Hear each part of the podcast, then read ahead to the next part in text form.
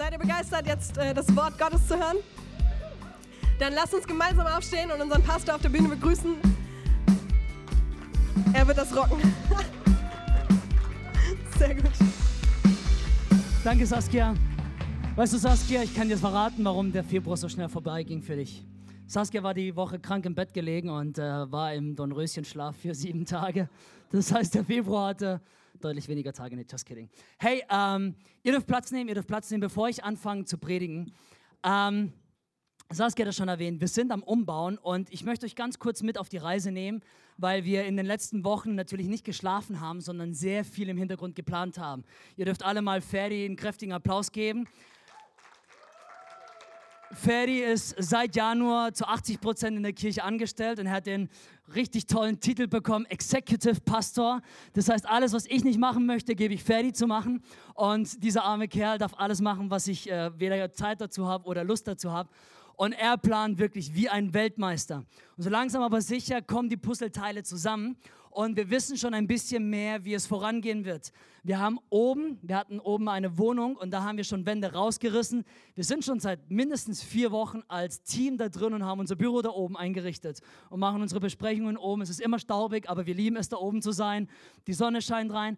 Da oben werden die Kids sein. Wir werden ein komplett neues Areal machen für die Passion Kids mit Kindertoiletten. Es wird alles toll sein. Es wird sogar einen Wickelraum geben, an dem Männer sich wohlfühlen werden. Wo sind die Väter hier? Come on. Heute Morgen hat mein Kleiner gestunken, hat gesagt, ich gehe, nein, ich gehe nicht, das ist das Damenklo. Debbie, du musst leider Windeln wechseln gehen. Das wird sich bald ändern, weil wir ein richtig stylisches äh, Wickel, Wickelraum bekommen werden. Auf jeden Fall hört gut zu. Nächsten Sonntag werden wir die Baustelle aufmachen für alle, die interessiert sind. Und dann werdet ihr hochgehen können. Es ist noch nicht ganz abgesichert. Wir haben da solche Burggräben, äh, wo man sich ganz leicht äh, verletzen kann. Von daher müssen wir noch vorbereiten. Aber nächsten Sonntag werden wir sowohl zwischen den Gottesdiensten wie auch nach dem zweiten Gottesdienst die, die Baustelle kurz aufmachen und ihr könnt reingehen und einfach ein bisschen ähm, euch rumführen lassen von Ferdi. Er wird euch zeigen, was wir geplant haben, was wir uns vorstellen und es wird einfach nur genial werden. Es wird ein thematisiertes Kinderland sein. Es wird nicht einfach nur irgendein Passion Kids Bereich sein. Es wird der beste Kinder-Gottesdienst Passion Kids Bereich, den es in der gesamten Ortenau gibt. Und wir haben auch schon tatsächlich die ersten Angebote reinbekommen, damit dieser Pfosten verschwindet. Wir haben Baufirmen schon hier gehabt. Ja, es ist alles geprüft. Der Statiker hat grünes Licht gegeben. Es ist deutlich einfacher als geplant und wir lieben es. Ich habe heute Morgen, Ferdi hat mir als erstes die E-Mail gezeigt mit dem Kostenvoranschlag und ich finde es so gut, weil es günstiger ist, deutlich günstiger, als wir erwartet haben. Und das ist genial. Wir haben ein paar Bilder da, damit ihr es euch ein bisschen vorstellen könnt. Also links hier seht ihr den Gottesdienstraum, wie ihr in Zukunft eine potenzielle Bestuhlung, wie wir es genau machen werden, müssen wir noch schauen. Aber ihr seht, es ist kein Pfosten mehr da. Voll gut. Wir lieben es jetzt schon, dass wir einfach daran denken können, hier diesen Raum zu nutzen. Die Technik wird verschwinden aus der Mitte, wird ganz nach hinten verlagert. Diese Rundung wird verschwinden, der Passion Store wird verschwinden und ähm, wir werden hier die Decke aufmachen, wir werden Höhe kreieren. Es wird richtig gut werden und warum wir euch mitnehmen ist, weil wir werden in den nächsten Monaten immer wieder hier reinkommen. Es wird eine Baustelle sein. Es wird staubig sein, es wird ein bisschen chaotisch sein, bis wir fertig sind. Aber wir sehen das Ziel am Ende des Tunnels und wir glauben wirklich, dass wir hier unglaublich ähm, viel an Steigerung bekommen können, an Atmosphäre und natürlich an Platz. Das ist die eine der Normalbestuhlungen, die wir sehen. Und dann haben wir noch ein Bild mit einer Maximalbestuhlung und da kriegen wir ungefähr 230, 240 Stühle rein. Das ist also ungefähr 100 mehr, als wir jetzt haben in dieser Bestuhlung. Nur, dass ihr so eine Vorstellung bekommt, wie viel Platz wir gewinnen, indem wir hier einfach Platz schaffen. Äh, zusätzlich wird die Bühne größer werden, das ist gut, weil wir werden, das wird langsam eng hier mit den ganzen Instrumenten und alles. So, und jetzt kommt, das, jetzt kommt dieser visionäre Teil. Wir haben, glaube ich, noch ein Bild, genau, wir haben noch ein Bild. Und zwar das Foyer. Ähm, seht ihr das Foyer? Da wo der, dieser Kringel ist, da steht Passion Store. Wir werden um den Pfosten, der übrig bleiben muss, irgendwie einen Passion Store bauen. Ähm, wir werden ein neues Kaffeebereich haben, wie ihr seht, und es wird alles offener werden. Dieser Kinderraum, der unten, wenn man in die Kirche reinkommt, rechts ist, der wird verschwinden, da wir hier oben einen neuen Kids-Bereich haben. Und das alles wird ein großes Foyer werden, sodass wir uns richtig schön ausbreiten können. Wir werden also Wände aufmachen und wir werden unglaublich am Platz gewinnen. So, hier kommt die Sache. Als wir eingezogen sind, hier 1999 in dieses Gebäude und wir es gekauft haben, hatten wir damals, war ich noch nicht in der Leitung, ich war noch ein Jugendlicher, es hat mich nicht wirklich interessiert, wie viel Geld wir ausgeben und sonst was. Aber ich kenne die Geschichte ziemlich gut, weil ich sie mit meinem Vater schon oft gesprochen habe. Als wir eingezogen sind, war es so, dass wir 50.000 D-Mark damals auf der hohen Kante hatten. Und die Bank hat uns einen Kredit gegeben und hat gesagt, dann nehmen wir diese 50.000 als Anzahlung, als Eigenkapital. Und die damalige Leitung hat gesagt, äh, nein, Geht nicht, das Geld brauchen wir zum Umbau. Das heißt, wir haben äh, den vollen Kredit bekommen, ohne einen einzigen Cent an Eigenkapital. Das Interessante war aber, dass wir angefangen haben, hier umzubauen und vieles musste man hier machen. Und mein Papa erzählt mir, dass er sich jede Woche getroffen hat mit dem damaligen Kassierer und immer wieder fragte, wie viel Geld haben wir? Ja, 50.000 D-Mark. Aber wir haben doch gerade ein paar tausend Euro ausgegeben an Materialien. Ja, wir haben 50.000 D-Mark. Und jede Woche wieder neu waren 50.000 D-Mark da. Obwohl immer wieder Ausgaben da waren. Wir haben als Vorstand beschlossen, auch bei diesem Umbau, dass wir keinen Kredit nehmen werden, sondern wir glauben daran, dass wir gemeinsam es schaffen, diesen Umbau zu stemmen, ohne uns neu verschulden zu müssen bei der Bank. Unser Ziel ist es, langfristig die erste Kirche zu sein, die schuldenfrei nach vorne gehen kann. Ich träume davon seit vielen Jahren. In spätestens zehn Jahren haben wir die Restschuld von diesem Gebäude beglichen. Und wir glauben daran, dass wir keinen Kredit nehmen müssen, um all das, was Gott uns aufs Herz gelegt hat, in diesem Gebäude uns verschulden zu müssen. Ich denke, dass wir es schaffen. Und wir werden euch mit auf die Reise nehmen und betet für diesen Umbau. Betet, dass die Firmen, die uns Angebote machen, manchmal müssen wir Firmen reinholen. Wir werden neue Fenster bekommen. Wir werden das Dach abdichten müssen, die Fassade abdichten müssen. Es gibt unglaublich viele Dinge, die einfach kaputt sind, die wir reparieren wollen. Und wir glauben daran, dass Gott versorgen wird. Und es wird gut werden. Wir werden ein schönes Gebäude haben. Das wird unser Zentrum sein. Wir mussten uns neu orientieren und wir glauben daran, dass es jetzt einfach der Weg Gottes ist. Und eins kann ich euch versprechen, alles, was wir hier tun, tun wir so, dass wir, falls Gott uns woanders hinruft, schnell ausziehen können und das Gebäude ist in einem guten Zustand, sodass jeder, der es kaufen möchte, auch kaufen kann und ähm, dafür Geld auf die Matte legt. Hey, lass uns einfach daran glauben, dass das ein guter Weg ist und bitte merkt euch auch, dass wir immer wieder eure Hilfe brauchen werden. Am 7. März, das ist in zwei Wochen ganz grob, Samstag, der 7. März, werden wir einen Baueinsatz haben und wir brauchen alles Mögliche an Helfer. Frauen und Männer. Wir wissen noch nicht ganz genau, was wir in diesem 7. März machen werden, aber es wird ein großer Kampftag sein hier in der Kirche. Bitte, wenn ihr irgendwie helfen könnt, auch wenn es nur für eine Stunde ist, meldet euch bei Ferdi. Ich stehe mal ganz kurz auf, Ferdi, für alle, die Ferdi nicht kennen. Ja, ähm, er ist unser Bauleiter, er kümmert sich darum, dass es alles läuft. Bitte meldet euch bei Ferdi so schnell wie möglich, dass er euch mit einplanen kann. Wir brauchen viele fleißige Hände. Auch wenn du denkst, ich kann nicht viel tun, glaub mir, bei so einem Projekt brauchen wir jeden. Du musst kein Fachmann sein, du musst kein Handwerker sein. Einfach deine Kraft, deine Arbeitskraft wird gebraucht. Merkt ihr den 7. März und melde dich bei Ferdi, dass er euch einplanen kann. Okay? Sehr schön. Seid ihr begeistert? Ich bin begeistert. Ich sage euch, puh, ich, das ist einfach, das wird großartig werden. Frühlingsgefühle Teil 3. Wir wollen heute über Ehe sprechen und als wir uns vorbereitet haben, Debbie und ich, wir hatten auf dem Herzen, dass diese ganze Serie unter dem Rahmen stehen soll, dass Gott im Zentrum all unserer Beziehungen stehen soll. Egal in welcher Situation wir gerade sind, ob wir Single sind, ob wir am Daten sind oder in der Ehe sind, soll Gott das Zentrum sein. Er soll der Mittelpunkt sein von unserem Leben. Es ist das einzige große Gut, was Gott uns gegeben hat, dass er das Zentrum sein soll. Vollkommen egal, wo du dich gerade befindest. Selbst wenn du getrennt bist, geschieden bist, verwitwet bist, vollkommen egal. Gott soll dein Zentrum sein. Letztendlich wissen wir aus der Schrift heraus, dass Jesus Christus das Einzige ist, was uns zusammenhält. Sei es in einer Beziehung, aber sei es auch einfach dich selbst. Wir brauchen Jesus in unserem Leben, damit wir bestehen können mit all den Herausforderungen, die es gibt. Und jeder, der ein normales Leben führt, also jeder, der lebt, weiß, dass das Leben Herausforderungen mit sich bringt. Glaube ich zumindest, oder? Wir haben festgestellt, dass es gerade in christlichen Kreisen einen unglaublich hohen Druck gibt, die perfekte Beziehung zu haben. Es muss alles gut sein. Als Christ darf man keine Probleme haben. Es herrscht ein unglaublicher Druck von außen, aber auch von innen heraus. Also, weil ich in die Kirche gehe, weil ich Christ bin, dann muss ja auch alles wirklich passen. Wir hören unglaublich oft, wie Menschen verletzt werden.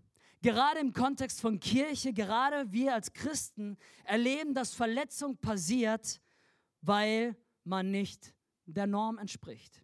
Die Menschen oftmals sich vorstellen. Wir hören, dass ähm, Menschen angefahren werden, egal in welchem Beziehungsstatus sie sind. Und wir hörten schon ein bisschen darüber bei den Singles. Und ich werde auch gleich noch im Detail darauf eingehen. Aber die Norm sagt, also als Christ musst du die perfekte Ehe haben. Ab dem Tag der Hochzeit streitet man sich nie wieder. Ab dem Tag der Hochzeit ist man sich immer eins. Ab dem Tag der Hochzeit geht man immer Händchen haltend, Turteltaubenverliebtheit, geradewegs den Weg nach vorne. Und man hat auch keine Tiefs, sondern immer nur Hochs. Es gibt einfach keine schlechten Tage, sondern immer nur gute Tage. Als Christ ist jeder Tag in der Ehe genial, erfüllt von Freude und Spaß und Zusammensein und Gebet und Fasten. Oh, ich bin froh, dass die Fastenzeit vorbei ist. Wer ist noch froh? Halleluja. In einer Ehe ist es auch ganz klar die Norm, dass wenn du verheiratet bist, du mindestens zwei Kinder hast.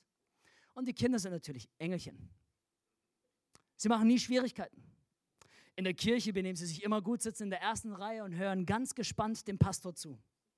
Sie werden niemals brüllen. Sie schlafen jede Nacht perfekt. Krank werden sie sowieso nicht. Wir sind ja unter dem Schirm des Allerhöchsten. Und diese Kinder bekommen die göttlichsten Namen, die es gibt, Josephine und Maximilian. die es nicht mal gibt in der Bibel, egal. Das ist die Norm. Und es gibt so viele Menschen, die Erwartungen entweder bewusst aussprechen oder auch nicht aussprechen. Aber es gibt viel Verletzung, weil Menschen einen Druck aufbauen. Und ich möchte kurz hineinsprechen, dass wir aufpassen, dass wir nicht zu diesen Menschen gehören, die Menschen verletzen in den verschiedenen Stadien ihres Lebens. Da ist eine gewisse Sensationslust. Und wenn ich ehrlich bin, die habe ich auch.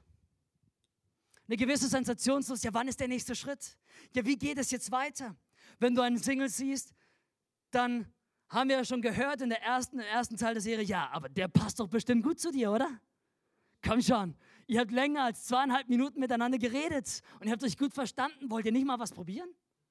Wir haben schon genug darüber gehört und ich gehe nicht drauf ein. Aber wie oft habe auch ich mich erwischt, dass ich irgendwelche Gedanken hatte, weil ich dachte, zwei Menschen passen zusammen. Wenn die Leute dann am Daten sind, hey, wann heiratet ihr endlich? hey, ihr passt so gut. Ist egal, Pastor hat gesagt, ihr sollt mal abchecken, ihr sollt die Zeit nehmen, um wirklich zu prüfen, ob das der richtige Partner ist. Ist doch egal, ihr zwei seht so toll aus zusammen. Komm, heiratet. Heiratet schnell und unüberlegt und macht euch keine Sorgen um die Vergangenheit. Es wird schon alles gut werden. Kaum ist man verheiratet, kommen die Leute von außen und sagen, hey, wann habt ihr Kinder? Schon geplant? Ist schon der erste Braten im Ofen? Ist schon was am passieren? Ist schon was da? Und wenn dann ein Kind da ist, ja, wann kommt das zweite? Und wenn das zweite da ist, ja, wann kommt das dritte und das vierte und das fünfte? Vollkommen egal, ob wir die Lebensplanung kennen von den Menschen, von diesem Ehepaar. Vollkommen egal.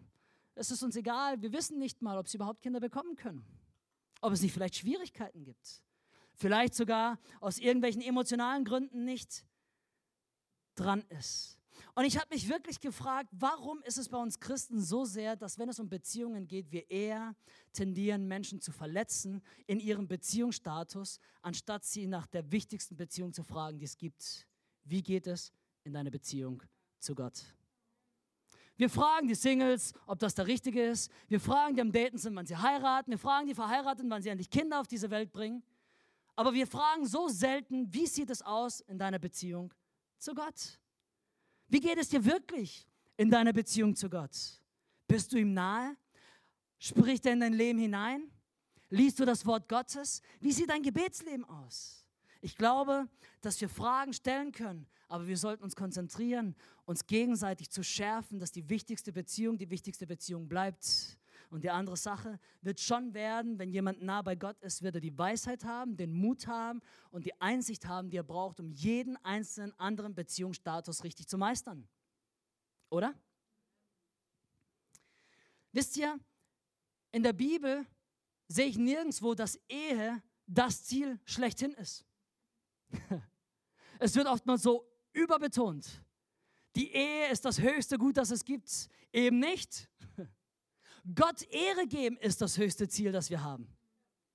Die Ehe ist nicht das Ziel schlechthin. Also lass uns aufhören, die Singles zu plagen, die am Daten sind zu plagen und lass uns damit plagen, dass wir sagen, gibst du Gott in deinem Leben alle Ehre. Egal, was dein Beziehungsstatus ist. Die Bibel lehrt uns, dass wir zuerst Kinder Gottes sind. Errettet durch seine Gnade. Ganz am Anfang sind wir einfach nur Kinder Gottes. Dann heißt es, dass wir wachsen können in der Beziehung zu ihm. Dass wir ihm näher kommen können. Und umso näher wir ihm kommen, umso näher kommt er auch zu uns. Und dann wissen wir, dass wir berufen sind, Licht zu sein. Denn nur Gott kann unsere Sehnsüchte stillen. Nur Gott kann uns das geben, was wir brauchen in unserem Leben, um wirklich erfüllt zu sein. Nur wenn wir bei Gott anfangen, kann alles andere richtig laufen. Nur wenn wir mit ihm beginnen, wissen wir, dass alles andere sich irgendwie einreihen wird. Paulus selber hat uns empfohlen, ey, ganz ehrlich, wenn es irgendwie geht, bleib Single. Paulus hat gesagt, wenn es irgendwie geht, heirate nicht. Denn wenn du verheiratet bist, puh, es wird schwierig werden. Nur wenn du zu schwach bist, alleine zu bleiben, dann sollst du heiraten. Aber Paulus empfiehlt, ich dachte auch, wenn du zu schwach bist, ich dachte, als ich das heute Morgen wieder gelesen habe, dachte ich, danke Paulus. Heißt es, ich bin schwach oder was? Ja? Wenn man das so sieht, so die ganzen schwachen Leute sind verheiratet und die Starken sind Singles. Gesegnet seid ihr Singles, die das Leben genießen können. ihr versteht, was ich meine und ich glaube wirklich, dass wir aufräumen können in der Ehe. Debbie, ich bitte dich hochzukommen. Lass uns meiner wunderbaren Frau einen kurzen Applaus geben. Wir sind heute gemeinsam hier oben und ähm, I love you. Guten also genau. Morgen. Wir haben ausgemacht, sie steht rechts, ich stehe links. Ich staune gerade, ich staune gerade wirklich, wie viel er reden kann mit wenig Skript. wow. Hey, das ist so, schade, erst noch kurz beten. Gott, ich danke dir so sehr, dass du uns liebst, dass wir deine Kinder sein dürfen. Ich bete, dass wir heute wirklich ermutigt werden, dass jeder Einzelne hier im Raum ermutigt und gestärkt nach Hause geht und wirklich im Alltag deine Beziehung mehr und mehr leben kann und dass wir uns immer mehr bewusst sind, dass wir deine geliebten Kinder sind. Und ich bete einfach, dass du heute Morgen durch uns sprichst und dass Ehepaare einfach ermutigt werden. Wir lieben dich, wir möchten dir alle Ehre geben. In Jesu Namen. Amen. Amen. Your turn, baby. Jetzt bin ich dran. Wir möchten heute über Ehe sprechen. Ne? Und ähm, es gibt viel darüber zu sprechen. Offensichtlich. Ehe ist ein riesengroßes Buch. Ähm, wir wollen heute besonders auf einen Punkt eingehen. Die Ehe ist ein Team.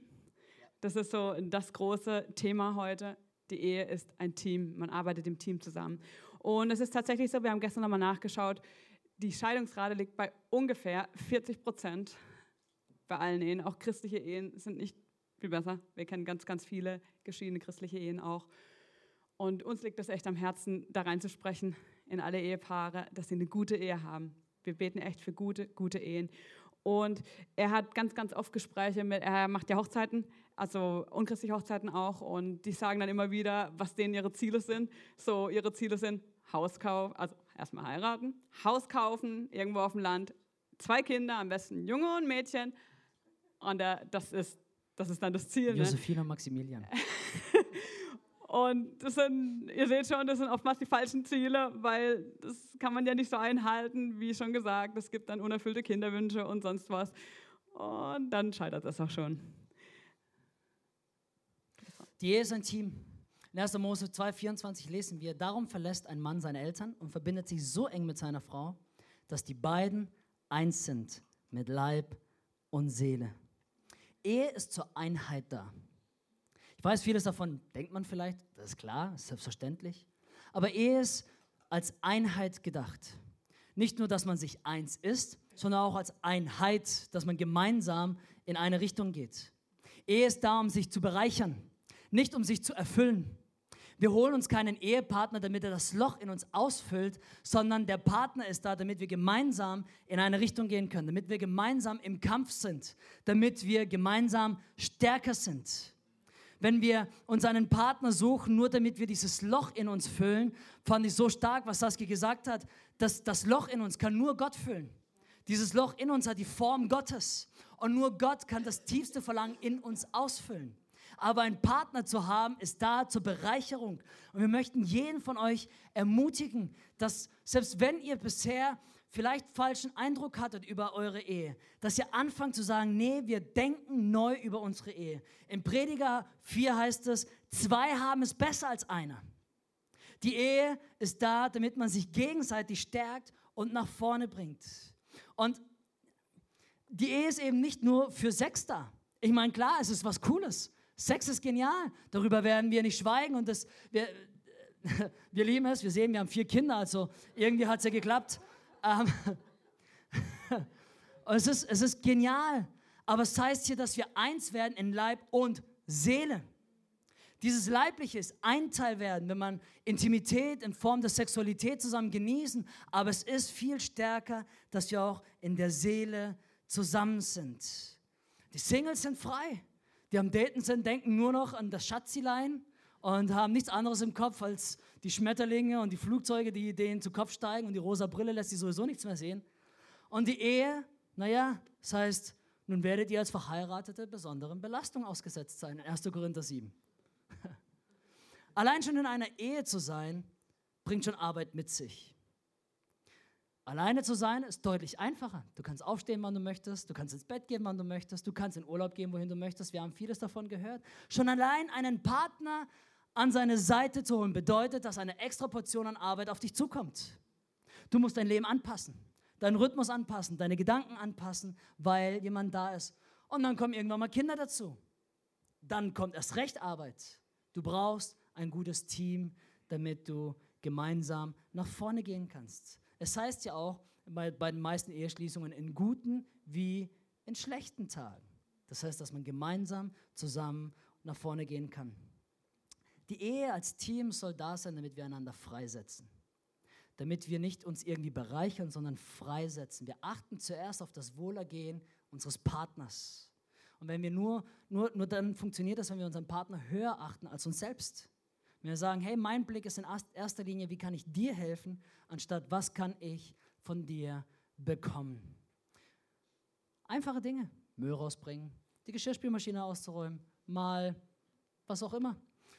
Habe ich schon mal gebügelt, weiß ich gar nicht. Ja, manchmal bügel ich, nee, eher selten. Das tue ich ihm nicht an.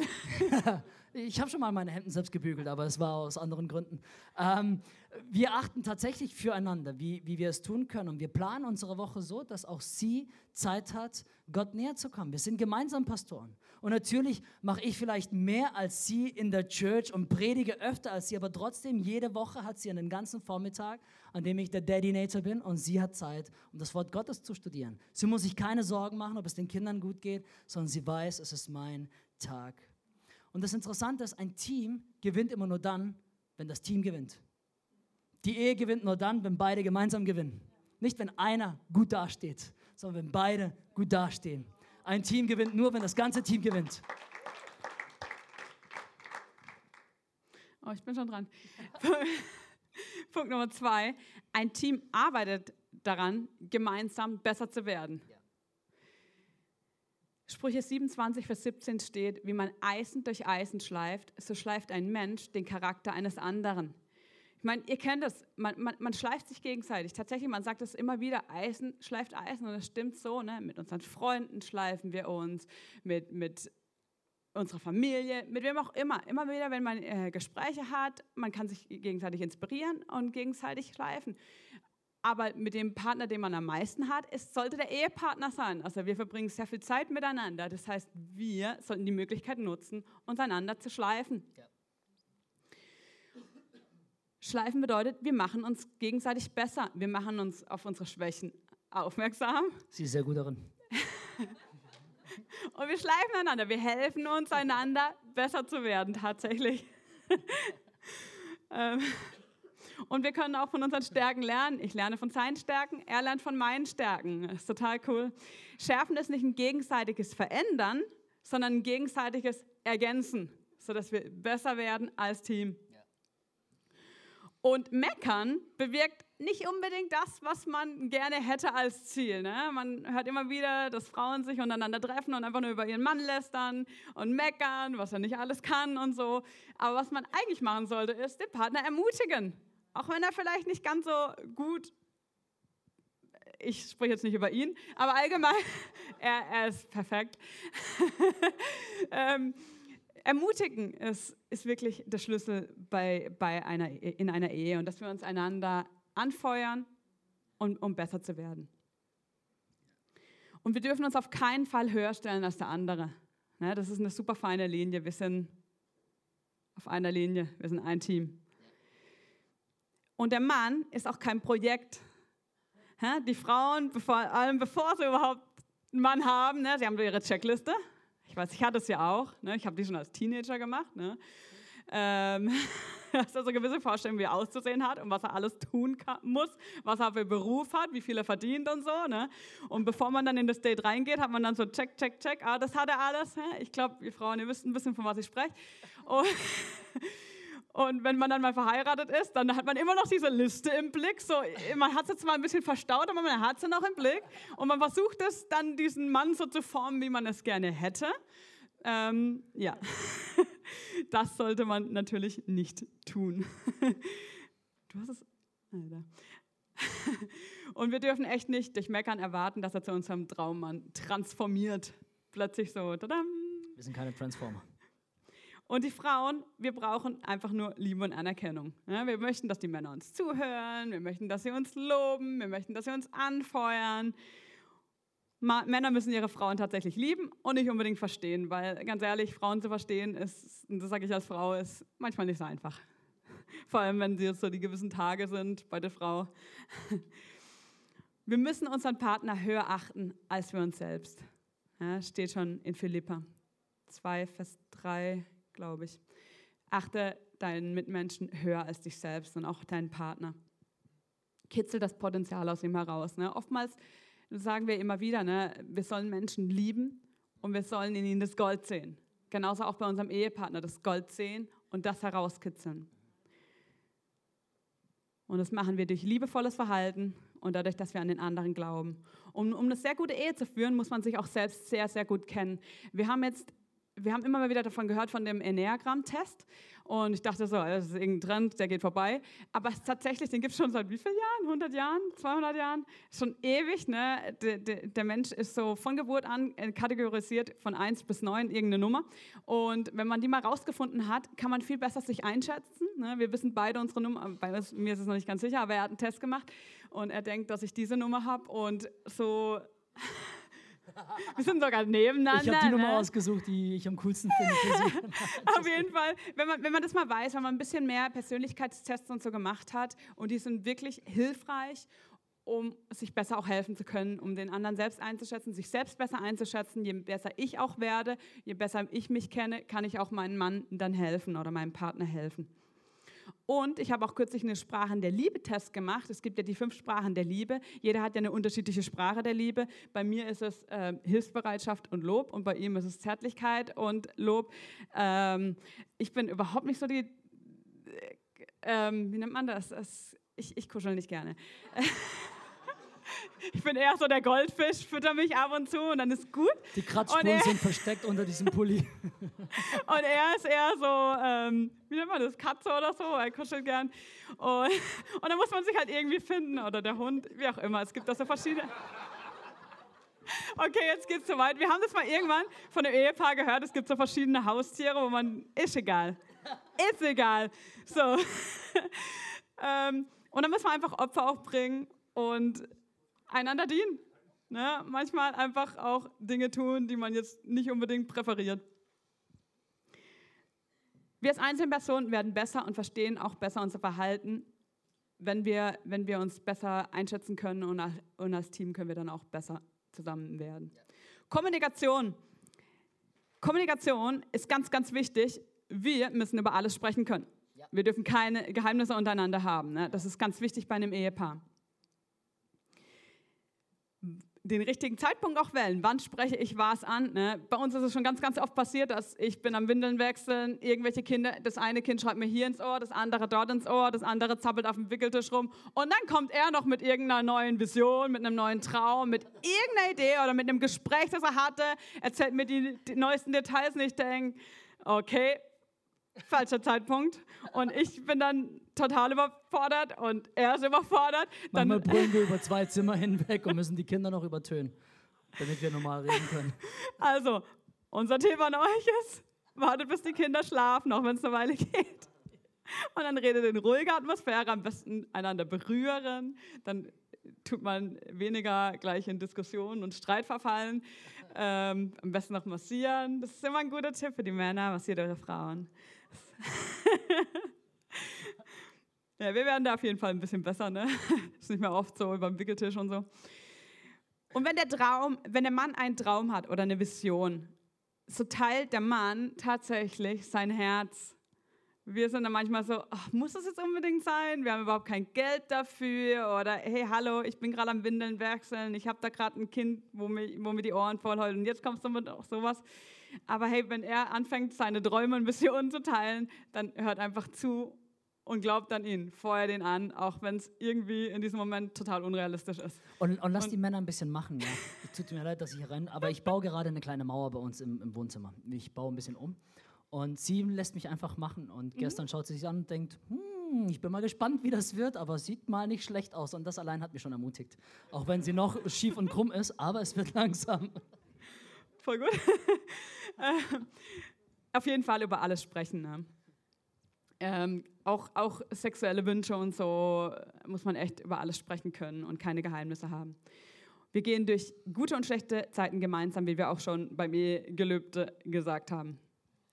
Ganz wichtig sind regelmäßige Date Nights, die wichtigen Gespräche führen, intime Gespräche führen, über alle Gefühle sprechen, nichts für sich behalten, das ist ganz wichtig, gemeinsam beten. Sorgen, Ängste teilen. Aber ganz, ganz wichtig, all das ist super, super wichtig. Aber was auch wichtig ist, Spaß miteinander haben. Yes. Nicht immer nur irgendwie so ernsthaft sein, ja? Spaß auch haben. Wie auch immer das aussieht. Wir spielen manchmal so ein Werwolf-Spiel und so, das ist total lustig noch mit den Kindern. Und einfach Spaß haben. Und was ich noch sagen wollte, eigentlich sollte er das sagen, mit dem. Was? Egal. Frauen haben. Ach so, dass die Frauen der Heilige Geist sind. wir Frauen, wir haben manchmal so Intuitionen, was man auch den Heiligen Geist nennt, aber das wollen die Männer in diesem Moment nicht hören. Ähm, oftmals sollten die Männer einfach auf die Frauen hören. Das ist, ja. Ich glaube, ihr kennt es, alle Verheirateten kennen das, oder? Die Frau hat so eine, so eine Intuition, die sie dann mit dem Mann teilt, so, tu das nicht, was du jetzt gerade geplant hast. Und der Mann, ah, hört lieber auf eure Frauen. Also meine Erfahrung tatsächlich ist, ganz oft hat sie reingesprochen und äh, ich hätte besser auf sie hören sollen. Ich werde weise mit den Jahren auf sie zu hören, bevor ich den Fehler mache, ähm, weil ich glaube tatsächlich, dass nicht nur sie ist, weil sie Debbie ist, sondern ich glaube, dass wirklich Frauen einfach manchmal ein bisschen andere Schwingungen wahrnehmen, die wir Männer irgendwie nicht ganz verstehen. Männer hört auf eure Frauen, manchmal lohnt sich da wirklich hinzuhören, wenn sie etwas sagt. Es erspart uns viel Kummer später. Ja, das ist tatsächlich so. Ne? Frau und Mann ergänzen sich. Ne? Wir sind beide aus einem Ebenbild erschaffen worden und wir sind wie ein Puzzle. Eine Ehe ist wie ein Puzzle, wie zwei perfekt zusammenpassende Puzzleteile. Ne? Hey, wir müssen mehr im anderen sehen als der andere. Ganz wichtig. Und dann müssen wir uns natürlich einander dienen und anfeuern. Ja. Im Prediger 9, Vers 9 heißt es, genieße das Leben mit der Frau, die du liebst, solange du dein vergängliches Leben führst, das Gott dir auf dieser Welt gegeben hat.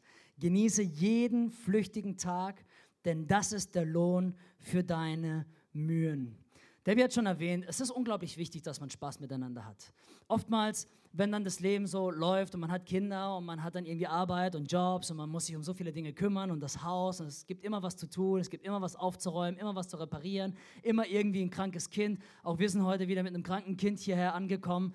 Es gibt immer irgendwie was. Aber wir müssen uns immer wieder erinnern, dass wir am Anfang, wir zwei waren zuerst da, bevor alles andere da war. Und wir wollen ganz bewusst dafür sorgen, dass wir zwei auch Spaß miteinander haben.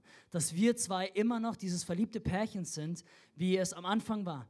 Ja, es ist so, dass wir nicht jeden Tag unsere Frühlingsgefühle haben. Natürlich haben wir uns aneinander gewöhnt und natürlich ist es nicht so, dass ich jeden Morgen aufwache und denke, oh, das ist das Beste, was es gibt. Natürlich ist das Beste, was es gibt. Aber ihr versteht, diese Frühlingsgefühle, die verschwinden manchmal. Und wir müssen bewusst dafür sorgen, dass wir sie immer wieder auch kreieren, immer wieder dafür sorgen, dass wir uns näher kommen, ähm, sowohl geistig, seelisch, aber auch körperlich. Und dass wir einfach sagen, hey, wir wollen, dass unsere Ehe prickelnd ist dass sie Spaß macht, dass es nicht langweilig und eingerostet ist, sondern dass wir zusammen wirklich auch das Leben genießen können. Ja, vor allem bei mir, ich äh, war als Kind super emotional. Ich habe aber diese Emotionen irgendwie über die Jahre äh, weggeschlossen, weil ich viel zu viel geheult habe. Und als wir dann geheiratet haben, war ich schon, ich wurde, mein, mein Herz wurde verglichen mit einem Gefrierschrank. Ähm, ich habe nicht geheult oder irgendwelche Emotionen geteilt. So, erst jetzt, so die letzten Monate, habe ich mich auf die Reise begeben, äh, verletzlicher zu sein. Das ist manchmal gar nicht so einfach, ne, verletzlich zu sein. Ne? Äh, ich werde viel emotionaler, ich heule jetzt mehr und so. Vorher gar nicht. Alle paar Monate habe ich mal geheult. So, das staut sich ja dann irgendwann an und dann heult man. Bis, äh, aber jetzt versuche ich wirklich so äh, konsistent emotional zu sein und gleichbleibend emotional. Verletzlichkeit ist keine Schwäche, sondern echt wahre Stärke. Ne? Das habe ich echt festgestellt, ist wirklich so. Und das macht eine Ehe so viel stärker, wenn wir miteinander verletzlich sind und uns in die Augen schauen können und wirklich Schwäche zugeben können. Wir sind überzeugt, dass eine göttliche Ehe danach strebt, Gottes Willen zu leben. Ähm, und ich erwähne diesen Vers oft, aber wir haben den ganz, ganz bestimmt auch ausgesucht, Matthäus 6,33 heißt, es soll euch zuerst um Gottes Reich und um Gottes Gerechtigkeit gehen. Dann wird euch das Übrige alles dazu gegeben. Wisst ihr, Paulus sagte ja, alleine ist es besser, es ist einfacher. Es ist einfacher, Gott nachzufolgen alleine. Es ist einfacher, die Tugenden der Nachfolge einzuhalten. Es ist einfacher, dein Gebetsleben zu haben. Es ist einfacher, das Wort Gottes zu, leben, äh, zu lesen. Es ist einfacher, zu dienen. Es ist einfacher, einfach rumzureisen und sonst irgendwelche Dinge zu tun. Und oftmals ist es so, dass natürlich der Plan Gottes erstmal für jeden Einzelnen da ist. Das heißt, schon allein, weil du Ja zu Jesus gesagt hast und du ein Kind Gottes geworden bist, hat Gott einen Plan auf dein Leben hineingesprochen. Und da ist etwas, was in dein Leben hineintut. Wenn sich zwei Menschen zusammentun in einer Ehe, dann gibt es auch einen Plan für dieses Bündnis. Es gibt einen Plan, was Gott vorhat, weil die Ehe ist etwas Biblisches. Auch wenn es natürlich so ist, dass es gewisse Herausforderungen gibt, aber wenn wir wissen, dass Gott einen Plan für dieses Bündnis hat, für die Ehe, dann ist es das größte Gut, was wir machen können, dass wir gemeinsam danach streben. Nicht nur einer, sondern gemeinsam, dass wir gemeinsam sagen, hey, wie können wir das gottgegebene Potenzial und diese, diesen Plan, den Gott auf unser Leben hineingelegt hat und auch gemeinsam, wie schaffen wir es gemeinsam? Und selbst wenn du einen ungläubigen Partner hast, hat Gott einen Plan für dich. Weil es heißt in 1. Korinther 7, dass wenn du einen ungläubigen Partner hast, der Segen Gottes auch deinem ungläubigen Partner Anteil äh, gegeben wird. Das heißt, du hast schon den Plan Gottes, dass du Segen geben kannst zu deinem Partner, der Gott nicht kennt. Es ist immer ein Plan Gottes da. Und wir müssen uns immer wieder diese Frage stellen. Will ich einen Partner haben, der mir alle Wünsche erfüllt, der mich vervollständigt, der mir immer nur Freude bereitet, der mir immer nur dient, der mich auch sexuell vielleicht befriedigt, der mich ganz macht, was übrigens nie passieren wird. Das ist eine Wunschvorstellung. Oder stelle ich mir die Frage, möchte ich einen Partner haben, so wie Gott ihn möchte? mit dem Plan, den Gott für sein Leben bereitgestellt hat. Jede Ehe hat einen eigenen Fingerabdruck. Jede Ehe ist anders. Jede Ehe hat eine andere Dynamik, weil zwei Menschen kommen zusammen. Es gibt selten, es gibt nicht selten, es gibt keinen Menschen, der zweimal der gleiche ist. Das heißt, deine Ehe, deine Beziehung ist ganz anders als unsere Ehe und unsere Beziehung. Wir haben einen Fingerabdruck und einen Plan Gottes, der für uns ist und du wirst in deiner Beziehung einen ganz anderen Fingerabdruck Gottes haben, einen ganz anderen Plan haben. Aber Ehe geht nicht darum, dass wir die richtige Person finden, die uns irgendwie vervollständigt oder die richtige Person zurecht basteln. Ja, dass wir dafür sorgen, ne, wie wir sie uns vorstellen, sondern es geht darum, die richtige Person zu werden. Und es geht darum, dass wir einander uns besser machen. Sie erwähnte, Eisen schärft Eisen und das ist nicht darum, dass ich dann sagen kann, sie wird zu einer besseren Frau, sondern wenn die Bibel hier heißt, Eisen schärft Eisen, geht es darum, wenn ich sie schärfe, möchte ich sie schärfen, dass sie zu all dem werden kann, was Gott für sie bereitgestellt hat. Ich bastel nicht Debbie zurecht, so wie ich sie mir vorstelle, sondern ich frage mich, wie kann ich sie zu dem werden lassen, was Gott für ihr Leben bereitstellt? Und darum geht es in einer Ehe, dass wir gemeinsam besser werden und den Plan Gottes entfachen für den anderen, den anderen behilflich dabei sind. Keine Steine in den Weg zu legen, sondern Steine beiseite zu räumen. Das ist Ehe und der wahre Gedanke von Ehe.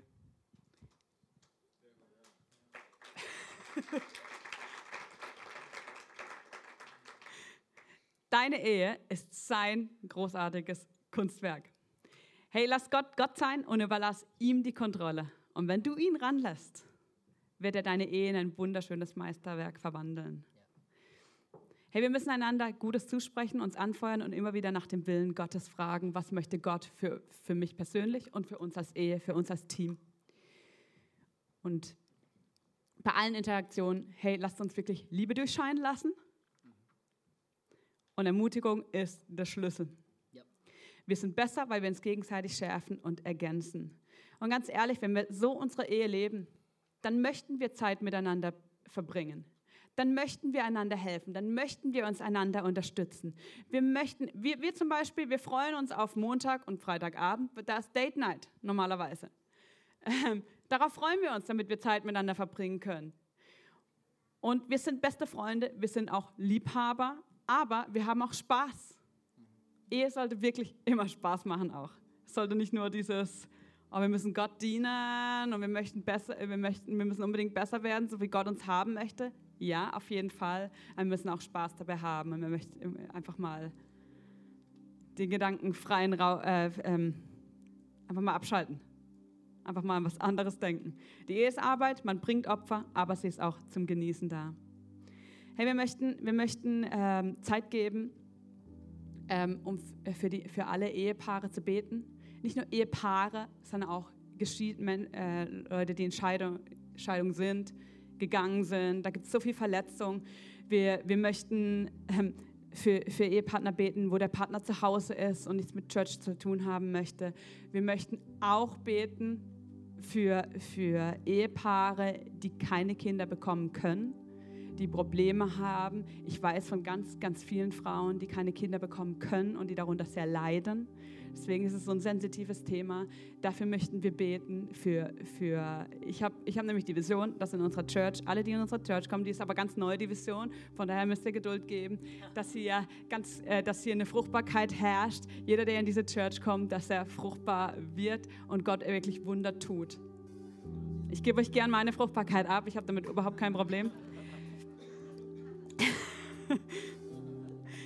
Wir möchten echt auch für verwitwete, für verwitwete Menschen beten, für alle, die irgendwie was mit Ehe zu tun haben. Ja. Weil, weil Jesus macht alles neu. Seine Gnade ist alles, was wir brauchen und er ist für uns.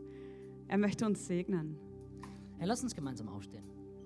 Ich hatte vorhin den Eindruck, als wir im Lobpreis waren und wir hatten das eigentlich so ursprünglich nicht geplant, aber hey, wenn du in einer Beziehung bist und am liebsten hätte ich, dass einfach jeder nach vorne kommt, der irgendwie in einer Ehe ist, dass wir euch segnen können. Ich habe wirklich den Eindruck gehabt, dass Gott heute euch dienen möchte, dass sein Geist auf eure Beziehung kommen möchte. Und Debbie erwähnte es, wir wollen für euch beten, egal ob eure Ehe jetzt gerade gut läuft, aber auch wenn ihr in der Krise steckt. Ich bin überzeugt, dass der Heilige Geist etwas wirken kann, was nur Gott wirken kann. Da ist kein Wort, was wir sagen, gut genug, aber ich glaube, dass in einem Bruchteil einer Sekunde Gott etwas wirken kann in eurer Ehe, die größer ist. Wenn du geschieden bist, wenn du gerade durch große Krisen gehst, wenn eure Ehe kinderlos ist, wenn du unfruchtbar bist, wenn du dich alleine fühlst, obwohl du verheiratet bist. Hey, ich würde gerne einladen, dass einfach alle Paare nach vorne kommen und dass wir euch segnen. Während wir hier beten werden, glaube ich, und das war ein Eindruck, den der Geist Gottes mir gegeben hat vorhin im Lobpreis. Aber ihr müsst aktiv werden. Kommt nach vorne und lasst euch segnen. Lasst euch segnen. Und wenn es euch gut geht, lasst euch segnen, dass es noch besser wird, dass er stark bleibt. Und kommt so richtig nach vorne. Nicht so, wir wollen gerne Hände auflegen. Alle, die hier in der ersten Reihe sind, ihr kriegt auf jeden Fall einen direkten Touch von uns. Und wir wollen beten für euch, auch wenn dein Partner gerade nicht im Raum ist. Ist egal, komm nach vorne. Ja. Kommt einfach nach vorne und lasst euch segnen. Ich weiß nicht, was Gott vorhat. Es war einfach ein Eindruck, den ich hatte. Wie gesagt, es war nicht geplant. Ich hatte noch in unserem Pre-Service-Meeting gesagt, ich werde die Leute nicht nach vorne holen. Und manchmal ist der Geist Gottes so, dass er mich dann doch danach drängt. Wir wollen euch segnen. Und ich glaube wirklich, wenn du durch Schmerzen gehst, wenn ihr durch Schmerzen geht, dass Gott etwas wirken kann. Und darum geht es mir hauptsächlich. Gott kann heilen. Gott kann wiederherstellen. Da, wo wir keinen Weg sehen, da, wo wir keine Antworten haben, da, wo wir keine Kraft haben. Ich glaube, dass Gott wirken kann heute und dass er wirken möchte heute. Streckt euch einfach aus, während wir anfangen für euch zu beten. Und kommt ruhig näher, wenn ihr Segen empfangen wollt. Gott, wir stehen hier heute Morgen vor dir und wir danken dir einfach, dass du so ein wunderbarer Gott bist. Danke, Jesus, dass du gekommen bist, dass du für uns am Kreuz gestorben bist. Und danke, Jesus, dass du alles neu machen kannst. Ich danke dir für jedes einzelne Ehepaar oder auch jede einzelne individuelle Person, die heute Morgen hier vor dir steht und einfach für Wiederherstellung beten möchte. Hier, hier ist viel Schmerz im Raum. Hier sind Menschen, die durch Scheidung gegangen sind oder gerade durchgehen. Hier sind Menschen, die enttäuscht sind. Hier sind Menschen, Frauen, die, es einfach, die einfach keine Kinder bekommen können. Aber der Kinderwunsch so dermaßen groß ist. Ich bete, ich bete wirklich, dass du da, dass du auch die Ehen, wo hier stehen, wo jetzt vielleicht die schlechten Zeiten gehen, dass du sie stärkst, dass du sie heilst. Und ich danke dir für jede gute Ehe. Mach du sie besser, denn du machst gute Ehen besser und zerbrochene Ehen wieder ganz. Wir, wir stehen heute Morgen vor dir und beten für, für Wiederherstellung. Beziehungen, die kaputt gegangen sind dass diese Ehen wieder zu einem richtig, richtig starken Team werden und dass sie sich ganz auf dich ausrichten, weil du meinst es gut mit uns. Du liebst uns so sehr. Ich bete wirklich für Wunder über Wunder. Bring du Wiederherstellung. Bring du einfach Mut hervor, dass wir auch verletzlich sind unserem Partner gegenüber. Mach du andere Herzen weich, wo Herzen vielleicht verhärtet sind. Und Gott, ich bete, ich bitte dich, ich bete schon seit Wochen dafür, dass du Frauen, die wirklich innerlich schreien nach Babys, dass du ihnen Babys, Babys, auch wenn die Ärzte sagen, dass es nicht möglich ist, dass du Babys in sie hineinlegst, dass du Fruchtbarkeit hier groß machst, dass Frauen wieder fruchtbar werden dass Babys entstehen. Oh, wir beten für starke Ehen mit wundervollen kleinen Wundern. Weltveränderer von morgen. Ich bete so sehr dafür, dass du wirklich hier gesunde Ehen mit vielen Kindern machst. Gesunde Familien, die wirklich einen Einfluss haben auf die Gesellschaft. Oh, bringe du hier Heilung hinein. Gott, wir beten und stehen vor dir. Mach du Wunder mach du Wunder. Und ich bete, dass wir alle lernen, dich mehr und mehr in den Mittelpunkt zu stellen. Du bist die wichtigste Person. Nur du kannst wirklich unsere Seelen füllen mit dem, was wir haben, mit diesem Hunger, mit diesem Durst, den wir verspüren. Nur du kannst uns wirklich stillen, unsere Sehnsüchte stillen. Ich bete, dass wir immer mehr uns füllen lassen von dir. Gott, möchte, wir stehen hier vor dir und geben dir alles hin. Mit allem, was wir sind, mit allem, was wir haben. In Jesu Namen. Ja, Herr, ich danke dir so sehr für jede Ehe, die hier ist, Herr. Ich bete für jede einzelne Person, die hier ist, Herr. Vollkommen egal, Auch wenn schon Tragödien passiert sind. Auch wenn das auch wenn es schon zu spät ist und Scheidung passiert ist, Herr, in diesem Moment bete ich für Heilung, Herr. Ich bete für Heilung für jede misslungene Ehe, Herr. Für jeden Schmerz, der passiert ist in der Vergangenheit. Herr, ich bete für Heilung für jede Ehe, die in der Krise steckt. Herr, und wir sagen Nein zu diesen Angriffen des Teufels. Wir sagen Nein, der Teufel hat kein Anrecht auf diese Ehen mehr. Wir beten, Heiliger Geist, dass du kommst und dass du die Herzen reinwäscht, dass du die Herzen wieder zusammenführst, dass die Ehepartner wieder sich zueinander wenden können, dass sie spüren, dass da Kraft ist in dieser Einheit, dass sie spüren, dass da eine Bestimmung ist, dass da ein Plan ist, dass da eine Hoffnung ist. Heiliger Geist, wir wissen, dass du wirken kannst. Wir wissen, dass du heilen kannst. Wir wissen, dass du wiederherstellen kannst. Heiliger Geist, wo Verletzung ist, wir räumen sie jetzt weg. In deinem Namen, Jesus. Du bist auch am Kreuz gestorben. Für jede Art von Verletzung, die bei dem Thema Ehe passiert ist, Herr. Alles, was in der Vergangenheit ist, gehört in die Vergangenheit, Herr. Und wir rufen aus, dass jetzt das angenehme Jahr des Herrn ausgebrochen ist. Etwas Frisches soll entstehen. Etwas Neues soll entstehen. Eine frische Liebe soll entstehen. Eine frische Zuversicht soll entstehen. In deinem wunderbaren Namen. Amen. Amen.